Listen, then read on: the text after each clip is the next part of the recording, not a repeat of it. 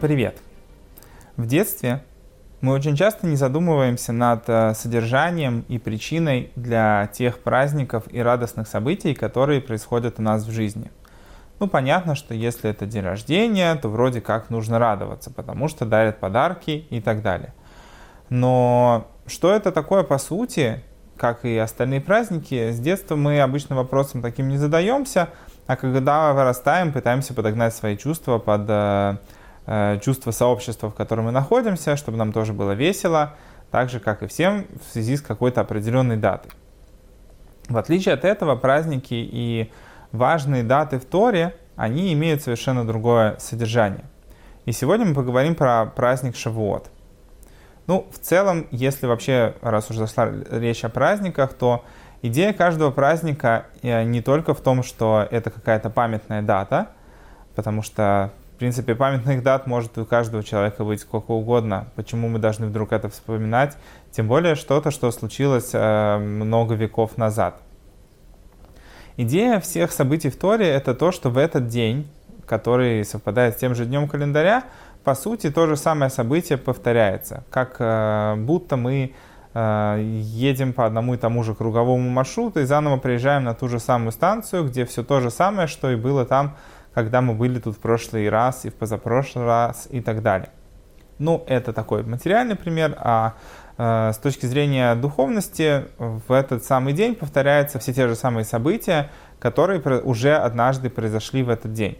Поэтому э, те события, которые в Торе связаны с какими-то радостными э, и хорошими моментами, в, в эти события постановлены праздники. В те события, в которые произошло что-то плохое, это не просто память о том, что произошло что-то плохое, а это э, повторение, по сути, того же самого события в каком-то аспекте, поэтому э, дни, в которые случилось что-то негативное, они связаны с какими-то там траурными и э, такими печальными моментами. В контексте этого интересно поговорить о празднике Шавуот, что это за праздник такой – какое а, у него содержание, а в честь чего он вообще был постановлен, и какое этот праздник имеет отношение к Нейноах, и в чем его суть, какой идеей человек должен а, наполниться в этот день, и что он должен вынести из этого дня, чтобы перенести это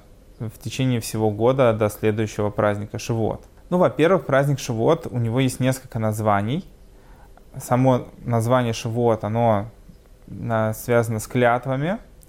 А то, что в этот э, день были даны клятвы, во-первых, со стороны еврейского народа о том, что они обязуются выполнять Тору, это потому что это день дарования Торы, и в этот день была дана клятва, заключен союз о том, что еврейский народ обязуется выполнять э, всю Тору целиком. С другой стороны, Всевышний в этот день поклялся не менять этот народ на другой народ и объявил себя как бы богом еврейского народа, как, э, ну, скажем так, другими словами, вот эта вся история, которую так или иначе называют избранностью, видят в этом какой-то негативный и момент возвышения над всеми остальными, на самом деле вот он зародился именно в Шивот, когда был заключен союз между еврейским народом и Всевышним, о том, что еврейский народ берет на себя особые обязательства в, в отношении реализации замысла Творца, а Творец, соответственно, со своей стороны э, берет на себя обязательства по заботе о народе. И, по сути, праздник Шивот, его можно назвать именно как раз э, праздником, когда по-настоящему возник еврейский народ в том виде, в котором он существует и до, до сегодняшнего дня. Еще одно название это праздник э, Бикурим. Бикурим это э, первые плоды, которые вырастали на э, деревьях, которые, ну, которые нужно было отметить, когда они еще только появились, и отнести в Иерусалим, и там насладиться ими в храме. В общем, это назывался праздник первенок, праздник Бикурим. И еще одно название Швота, то, что Швот называется Ацерет, как, а, как остановка. А, это похоже как название а, восьмого дня после Сукота, который имеет статус отдельного праздника и называется Шмини Ацерет, если в календаре встретите такой день то Шивот называется тоже Ацерет, только это не на э, седьмой, не на восьмой день э, после Песаха, а это получается спустя 49 дней, 50 день от, э, от празднования Песаха. И именно этот день завершает э, по-хорошему всю историю, которая началась в Песах. То есть такой, можно сказать, длительный процесс, который начался с момента выхода из Египта и заканчивается дарованием Торы. Что же это за дни такие и какая в них была идея? Почему этот день вообще имеет такую важность? Ну, во-первых, сложно переоценить важность дарования Торы, потому что это для как бы, всего человечества это было событием, когда Всевышний общался напрямую с человеком, так что человек был в состоянии воспринять это откровение.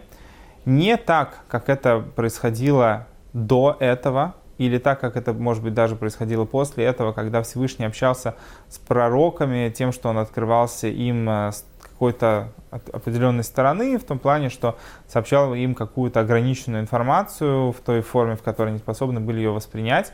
В Шивот, в момент дарования Торы, произошло откровение Всевышнего так, как оно способно в этом мире раскрыться. То есть это было не просто то, как это человеку раскрылось, а э, как бы лично для него, а это было раскрытие, которое было как бы со стороны этого мира. И на всем мире это отразилось в важных вещах. Самое главное это то, что с момента э, дарования Торы Всевышний по-настоящему начал раскрываться в, во всем, что нас окружает, и посредством выполнения заповедей раскрывается связь между материальным составляющей этого мира и той божественностью, той духовностью, которая ее по-настоящему оживляет. как раз то, что 10 заповедей, 10 э, приказов, которые Всевышний озвучил э, тем, кто стоял у горы Синай, то, что это произошло не в каком-то формате, в котором человек как бы вот только вот мог принять, а в том формате, в котором в материальном мире мы воспринимаем какие-то вещи. То есть люди слышали эти слова, слышали их и, пони, и понимали, ощущали, что это идет от Творца, что это э, не массовая галлюцинация или не что-то еще такое. То есть у людей было абсолютно четкое понимание, что, что происходит, потому что, ну, если бы это была какая-то другая история, наверное, представляя себе многомиллионный народ, наверное, в дальнейшем а, у людей возникли бы сомнения по поводу события, которое тогда произошло. Потому что мы понимаем, что на самом деле есть разные способы обдурить одного человека или даже группу людей. В данном случае у всех людей было абсолютно четкое понимание, что с ними общается Творец, что происходит какое-то э, раздвижение границ их восприятия реальности. Вот. И в дальнейшем это не вызывало вопросов, по крайней мере, у того поколения, которое непосредственно там физически присутствовало в момент э, э этих речений.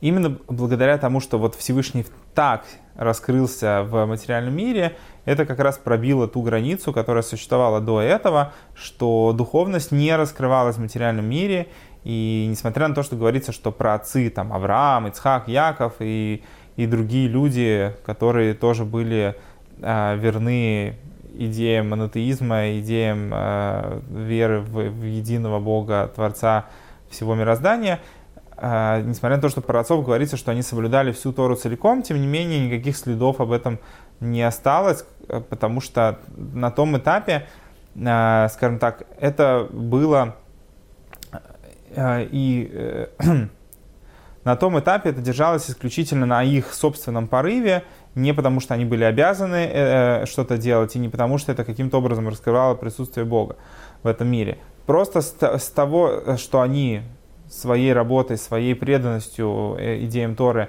э, продвигали эти границы, то в итоге в момент дарования Торы это стало э, тем, что изменило весь мир целиком, стало доступно каждому каждому человеку, что каждый человек с, с этого момента своей работой, даже если у него нету стопроцентного рвения, стопроцентного намерения, если человек выполняет какую-то заповедь, как заповедь Творца, этим самым он раскрывает присутствие Всевышнего в этом мире. Поэтому э, дарование Торы было таким важным моментом, с которого началось по-настоящему э, изменение этого мира в, в том направлении, ради которого он был создан, чтобы сделать из этого мира место, где Всевышний сможет раскрыться, чтобы мы, оставаясь физическими людьми, а, оставаясь в физических телах, смогли воспринимать э, бесконечное раскрытие божественности не только какой-то отсвет да, Творца, которым он сотворил там, все духовные миры, а самого его по сути воспринимать. Поэтому это очень важный день, который э, зародил как бы начало всей работы. Кроме того, то, что этот день является как бы окончанием э, определенного периода, который начался после Песаха, здесь есть тоже важный урок, который заключается в том, что э, именно в духовном освобождении кроется настоящее освобождение. Потому что Песах это было только физическое освобождение. Да, Всевышний вывел э, еврейский народ из, э, из Египта и в дальнейшем как бы заботился о них в пустыне, дал им ман и прочее. Но все это было только физическим процессом, который сам по себе никакого влияния на человека, ну как бы такого прям вот э, по сути значимого не оказывал.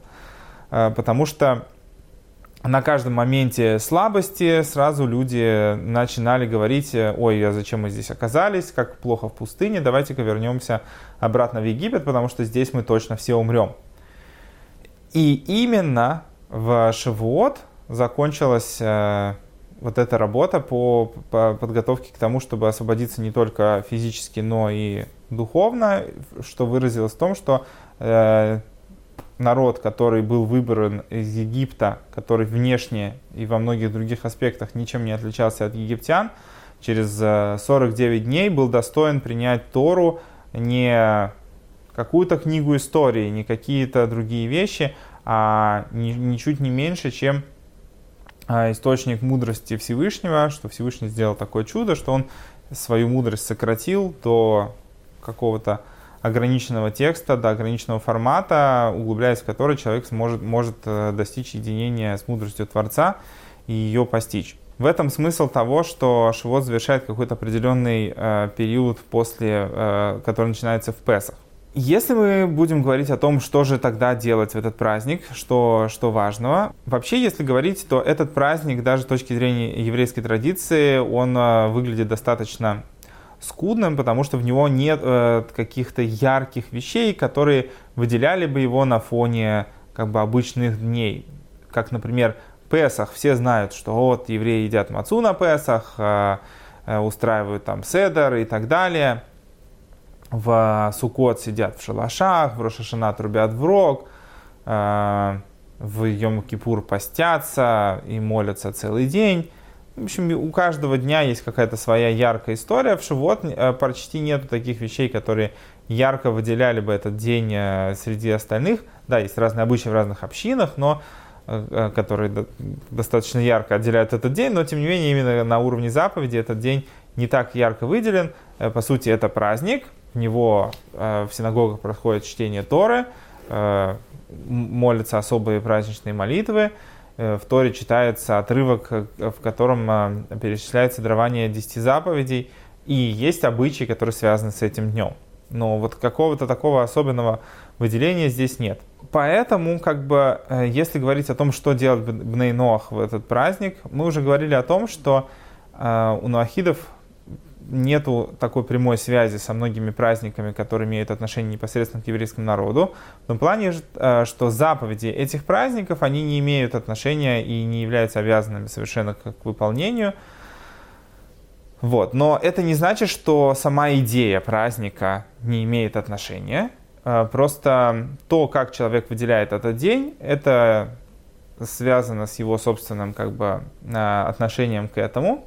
Э, то есть он не обязан, но то, каким образом он хочет это сделать, он может это сделать. То есть можно в этот день э, одеться в красивую праздничную одежду, устроить праздничную трапезу, добавить э, каких-то дополнительных вещей в молитве, или если человек не молится, то помолиться в этот день, поизучать разделы Торы, которые можно и нужно изучать нуахидом в плане своих законов, потому что в какой-то степени, несмотря на то, что Тора как Тора, как отдельная вот идея, не как мудрость, которая есть в Торе, а как вот э, источник связи с мудростью Творца, она была дана еврейскому народу, и были даны силы и возможность понимать эти вещи именно в таком контексте, поэтому до сих пор для всех абсолютно, и для нахидов, и для там, простых евреев, все, что мы знаем о Торе, все, что мы должны э, воспринимать как э, руководство к действию, должно исходить от, э, от еврейских мудрецов,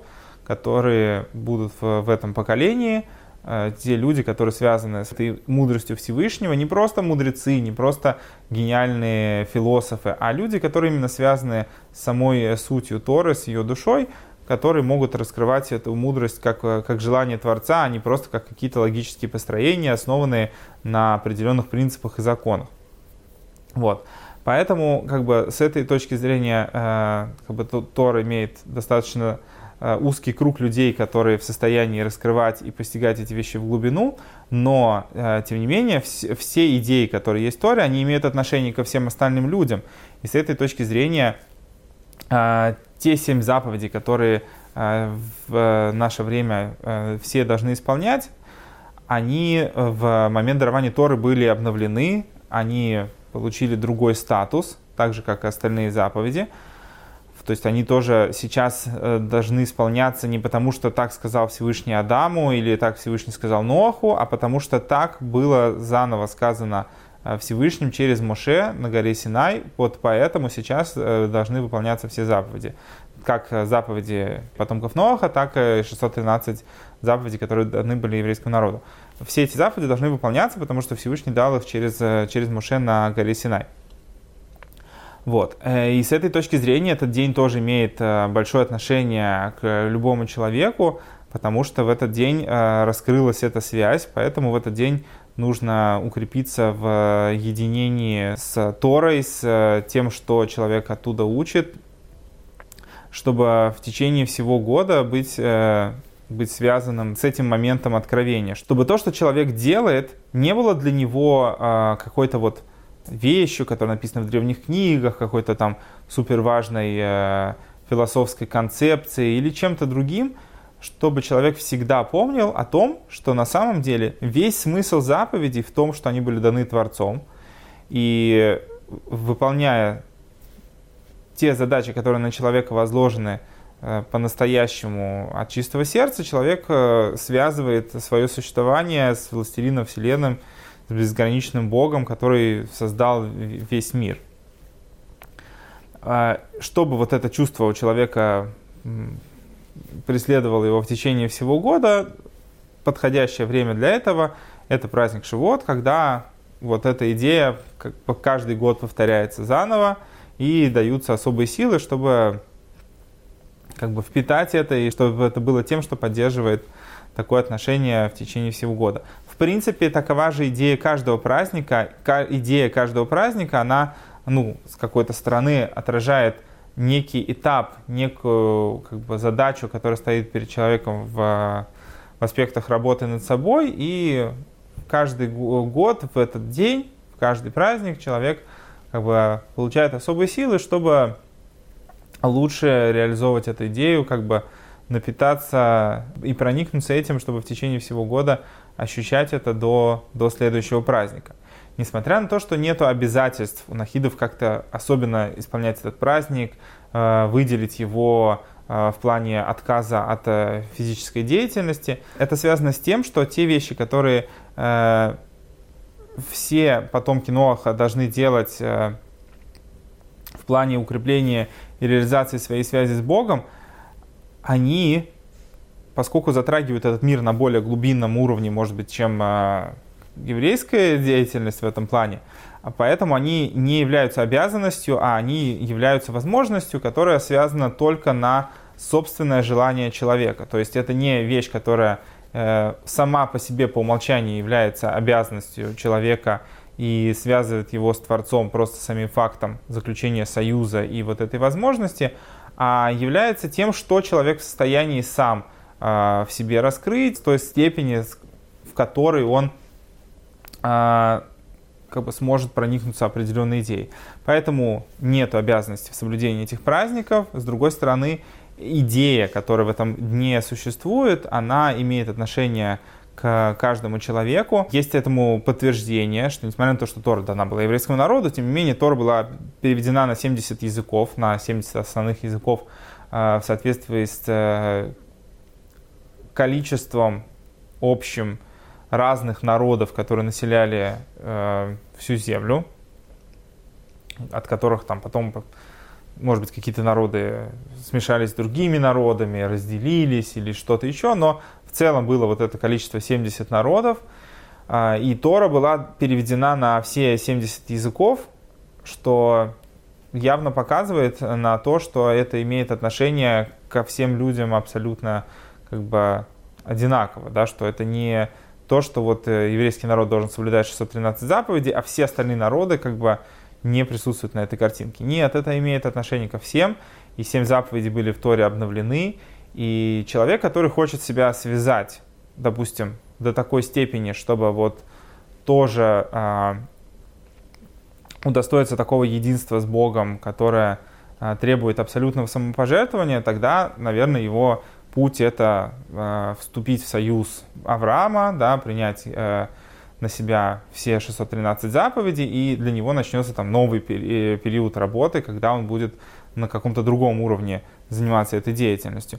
Но э, если у человека нет такого желания, то он реализует свою задачу на том уровне, на котором э, изначально Всевышнего создал, и эта работа, она по-настоящему меняет этот мир в, в, в той же степени, а, а может быть, в чем-то даже более глубоко, чем то, как э, этим занимаются там люди, которых там все 613 заповедей, да, имеют отношение. Ну, просто технически мы видим, что э, все народы мира, их значительно больше, чем еврейский народ, и это говорит о том, что их работа, она имеет намного больший охват, э, чем работа еврейского народа. Просто это немножко разные виды деятельности. Тем не менее, все это завязано на то, что в праздник Шивот больше трех тысяч лет назад была дана Тора, которая связала в этом мире материальную оболочку, то, как мы себя ощущаем, с возможностью раскрыть в этом смысл создания вообще всего этого – смысл того, каким образом это является частью мира, в котором Всевышний сможет раскрыться в... То есть, еще раз, другими словами, просто чтобы это было более понятно, когда мы говорим о том, что Творец хочет сделать себе жилище в этом мире, это, понятное дело, аллегория, да, то есть это не то, что Творец нуждается в каком-то доме, и он э, негде ему жить там или что-то, ну, просто на словах это звучит немножко так очень грубо. Э, идея в том, что материальный мир может стать таким сосудом, который продолжит существовать, при том, что будет абсолютное раскрытие абсолютной истины и абсолютного блага. Мы понимаем, да, что рядом э, с абсолютным, как бы, с абсолютным светом, абсолютным добром просто физически не может существовать ничто плохое. И если говорить о том, что вообще само существование материальности, которое своим существованием отрицает существование Творца, при всем при этом сможет раскрыться бесконечный Творец, это говорит о том, что внутри этой материальности можно раскрыть э, истинный смысл ее существования, в какой степени она может являться частичкой э, жилища Бога, места и сосуда, которое в состоянии э, раскрывать присутствие Творца. Эта возможность была раскрыта и дана в в этом мире в момент дарования Торы в праздник Шивот.